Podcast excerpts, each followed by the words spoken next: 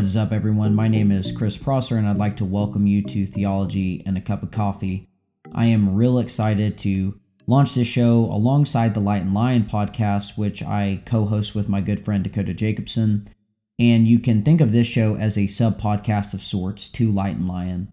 Dakota and I both wanted individual platforms to have the ability to express the areas of theology that we are each particularly passionate about. And because we just celebrated the 505th anniversary of the start of the Protestant Reformation, I thought that there would not be a better topic to use to kick off this new show. However, before we tackle that, I wanted to cover a few housekeeping items just so my listeners can know what to expect on the show moving forward. First, what will make this podcast any different from the work being done on Light and Lion? Well, as to where Light and Lion is certainly more conversational and high level and practical in its discussion, on this show we're going to be getting more so into the theological weeds, so to speak, and really deep dive on a variety of doctrinal discussions. Now, that does not mean that we will not be talking about practical applications on this show, because that is definitely not the case. Being able to apply your theology is certainly a very important topic. So, the best way, perhaps, to distinguish between the two shows is that the goal of this show is going to be to provide the doctrinal foundation for a lot of the discussions that we will have on Light and Lion. And so, to do that, the three main areas that we're going to focus on with this show are going to be biblical, exegetical, and systematic theology. And obviously, that means that we're going to be spending a lot of time in Scripture. And every now and again, we will sprinkle in some historical theology like we're going to do today. However, these three key areas that I just mentioned are where we're going to spend most of our time. And also, I want to mention quickly that Dakota has his own show, Waging War, where he discusses how to be biblically equipped to fight against the flesh and sin. And I'm sure there's going to be a lot of valuable lessons. I just listened to the first episode and it was great. So I encourage you all to check check out that show as well. So, transitioning now to today's episode and today's topic, there are a few reasons that I thought it would be a good idea to discuss the topic of the Protestant Reformation, even if we just do so briefly. So, first and foremost, not many people are aware of both the historical and the spiritual significance of the 16th century Protestant Reformation. And this is particularly true in America, which is sort of ironic when you think about it, just considering that Protestantism started really with the Reformation. And, you know, I don't want to say that most people in America are Protestant or Catholic or whatever, but I do think it's a little bit ironic because, just in my experience, Protestantism is very prevalent in America. And this theology is based on the doctrines that were fleshed out during the Reformation. I'm not going to get into all the, you know, denominational differences, but it's certainly a huge, huge event in history. Secondly, Anytime I mention the word reformed or reformed theology to anyone, namely other Christians who do not fall in that camp, you could say, you could tell that they start to get extremely nervous. You know, they're looking over their shoulder like I'm about to just grab my Bible and bash them over the head with Romans 9 and unconditional election or whatever other doctrines people typically associate with when they hear the word reformed. But I think some of that tension that people feel towards the Reformed tradition of theology, even more specifically the theology of John Calvin, is due to the lack of understanding that I talked about in my first point. In order for us to understand and appreciate Reformed theology today, we really need to be able to understand the Protestant Reformation in its place in church history. And thirdly, even though the events of the Reformation occurred over 500 years ago, the discussion is still very much relevant today. Mark Noll has a really great book, and it's on the confessions and catechisms of the Reformation. In the first chapter, he covers Luther's 95 Theses. And in that book, he says the message behind, and I'm sort of paraphrasing here, but the message behind Luther's 95 Theses is just as relevant in the age of electronic preachers, and I'll even add prosperity preachers. Um, it's just as relevant as it was in the day of the indulgence peddlers. And also, speaking of relevance for today, one of the core battle cries of the reformers was the Latin phrase Ecclesia Reformata Semper Reformanda, which means the church reformed, always reforming. And you're going to have to forgive me if my Latin pronunciations are not pristine from a small town farming community in Texas. And we did not spend a lot of time, aka any time at all, learning Latin and Greek. So you'll have to forgive me on that. But the church reformed, always reforming.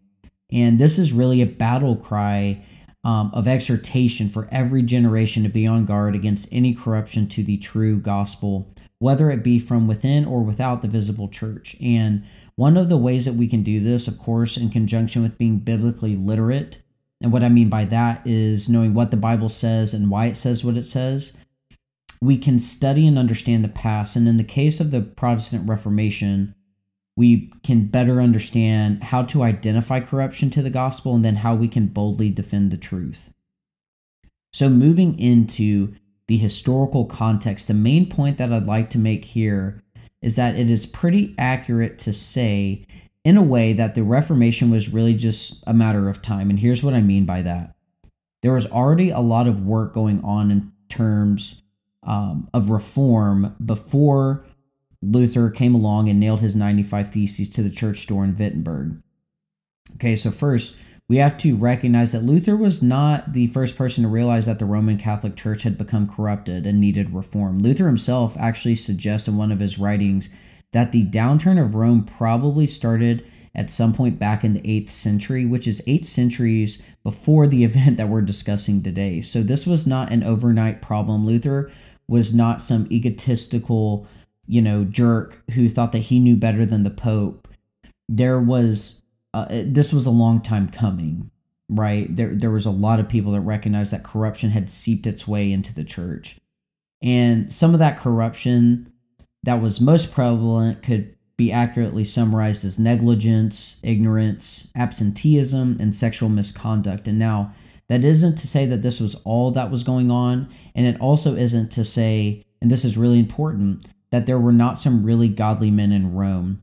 But as we observe history, it is an irrefutable fact that there was a lot more corruption going on in the church than there was God honoring practice.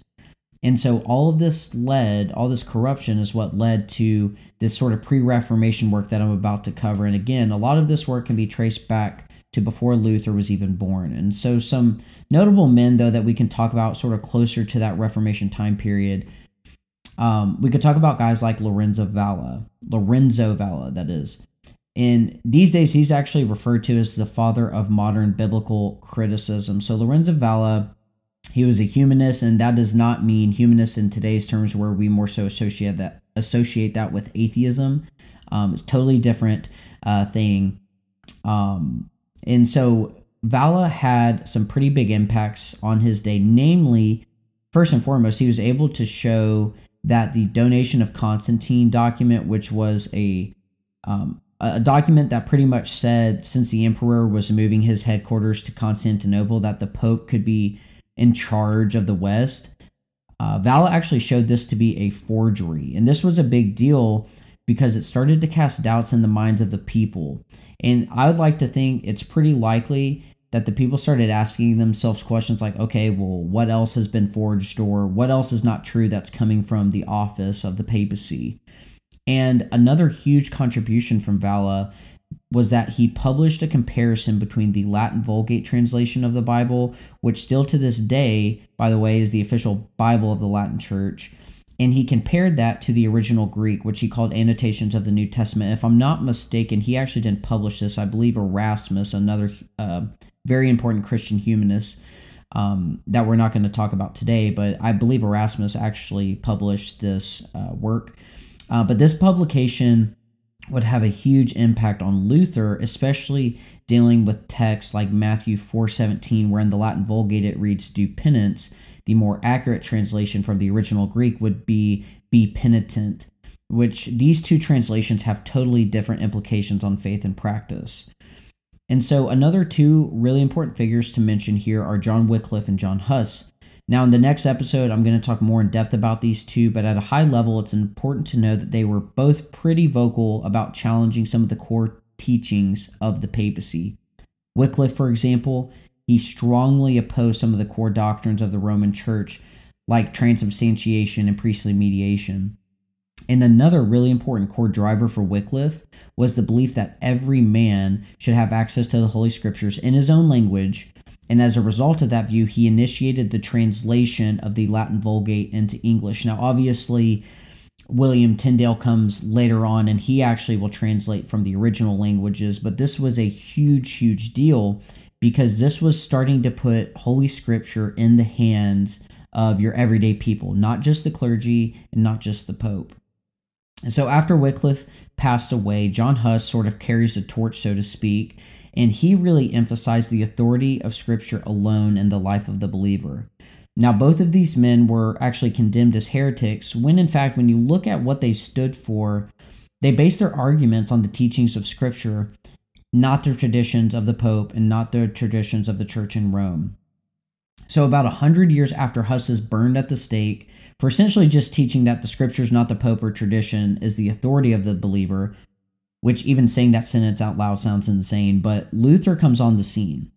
And again, in the next episode, I will talk more about some of these key figures. And I hate to overly repeat myself, but for the sake of context, leading up to the 95 Theses, which really most people believe is the start of the Protestant Reformation, October the 31st, 1517.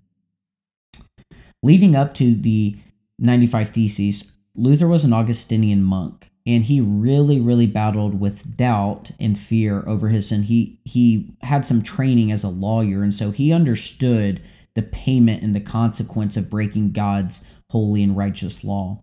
And so i believe it was in the year 1510 luther he gets sent to rome on some monastic business essentially just a business trip.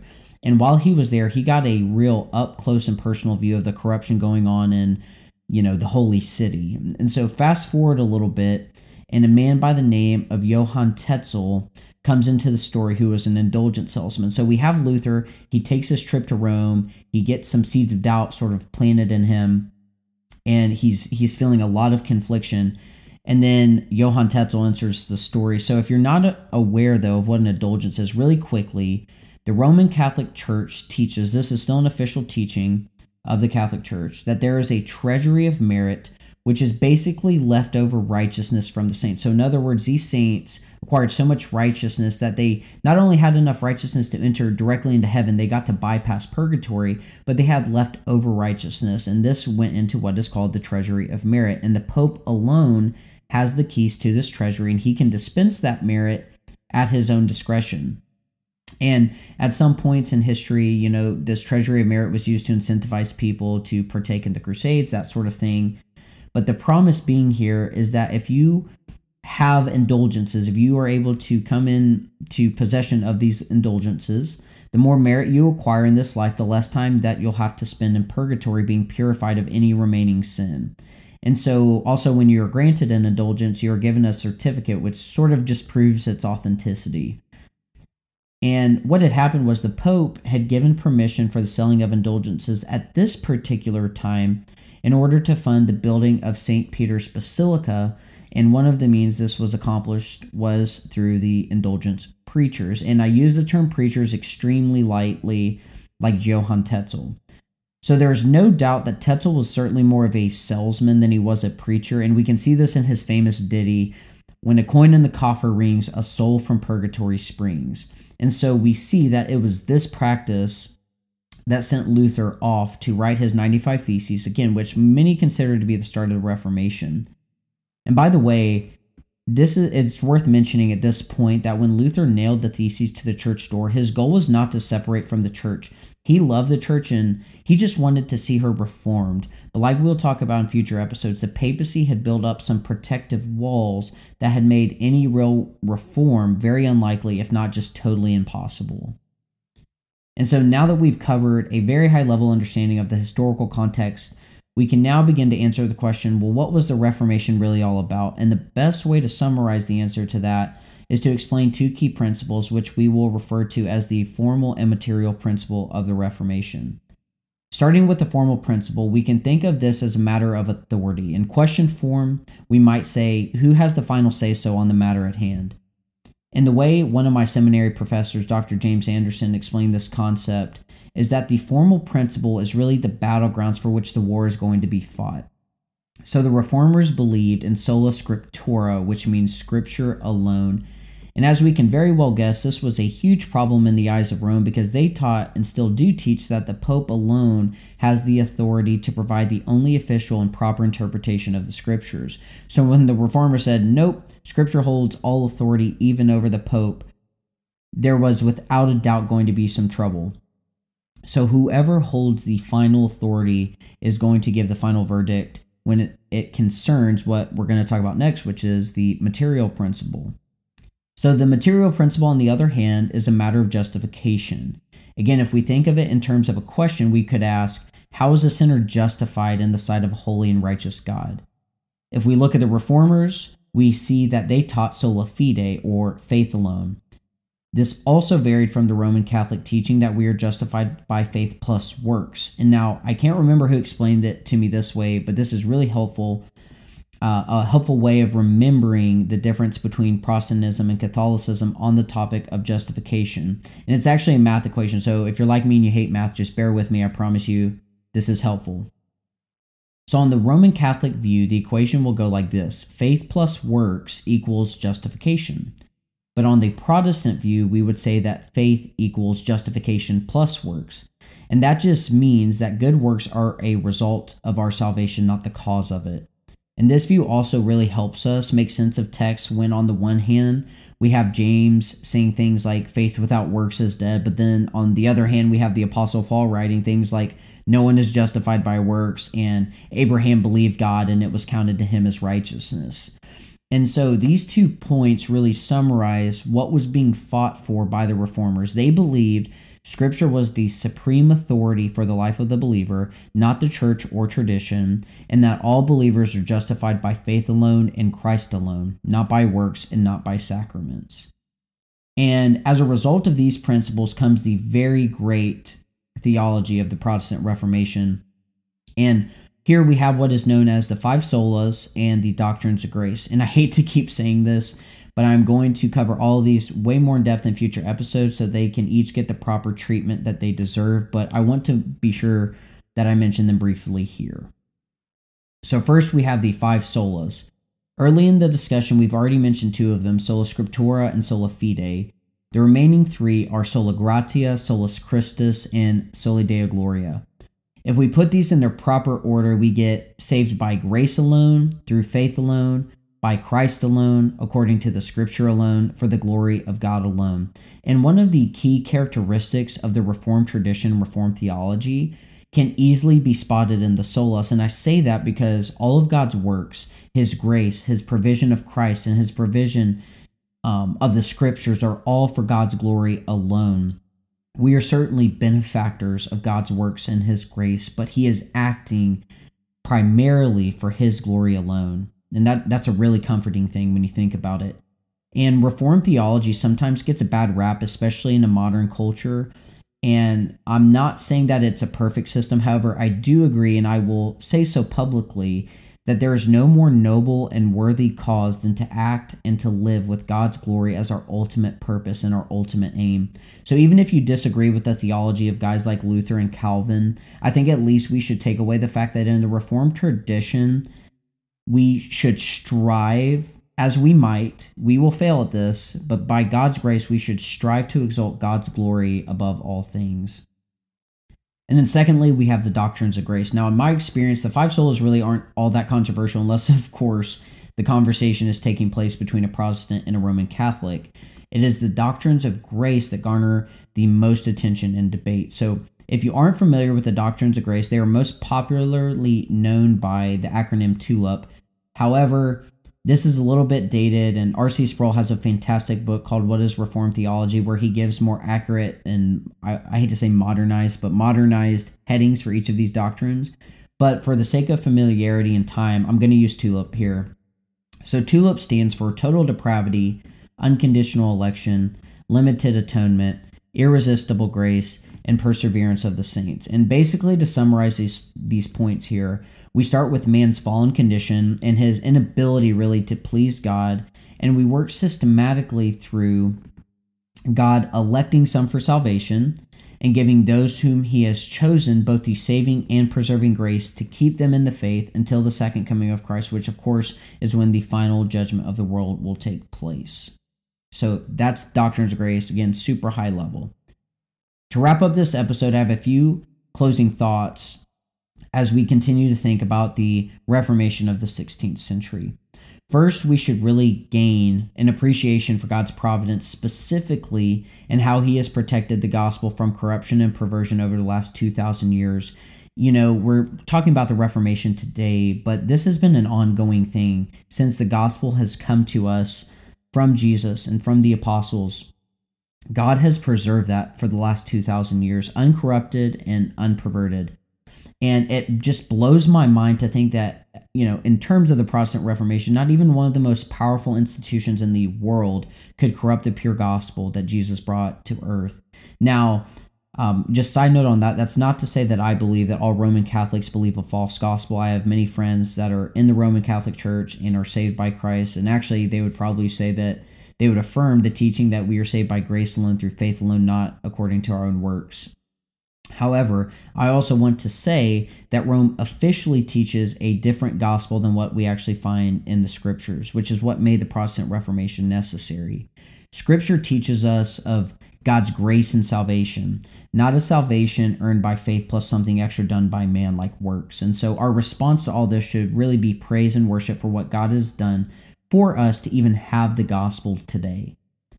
Second, I think the doctrines we just talked about, namely the doctrines of grace, give us a way better understanding of why the gospel really is the greatest news in the world. We live in a postmodern, you know, culture, postmodern world that is so self-absorbed and greedy. And as a result of that, we also tend to water down our sin and the severity of it. Out of the Reformation, we get a real gut wrenching reminder that we are sinners and have committed cosmic treason, you know, again, to use some of Dr. Sproul's language there, um, against a holy and righteous God. So if we are to have a conversation about eternity or about the gospel, if we don't understand the fact that every last human ever born other than Jesus Christ is born deserving of hell for their rebellion and sin against God, we absolutely cannot and will not have an appreciation for the gospel message that Jesus proclaimed. It's like Christ said when he was sort of challenged by his, or, or, or challenged about rather, his association with sinners. He says, It is not the healthy who need a doctor, but the sick. And really, what I believe is the theology from the Reformation the Reformation reminds us that if we are honest with ourselves, we look at our lives and we look at our heart and we evaluate ourselves, we all fall into that category of the sick who are in need of the great physician's healing touch.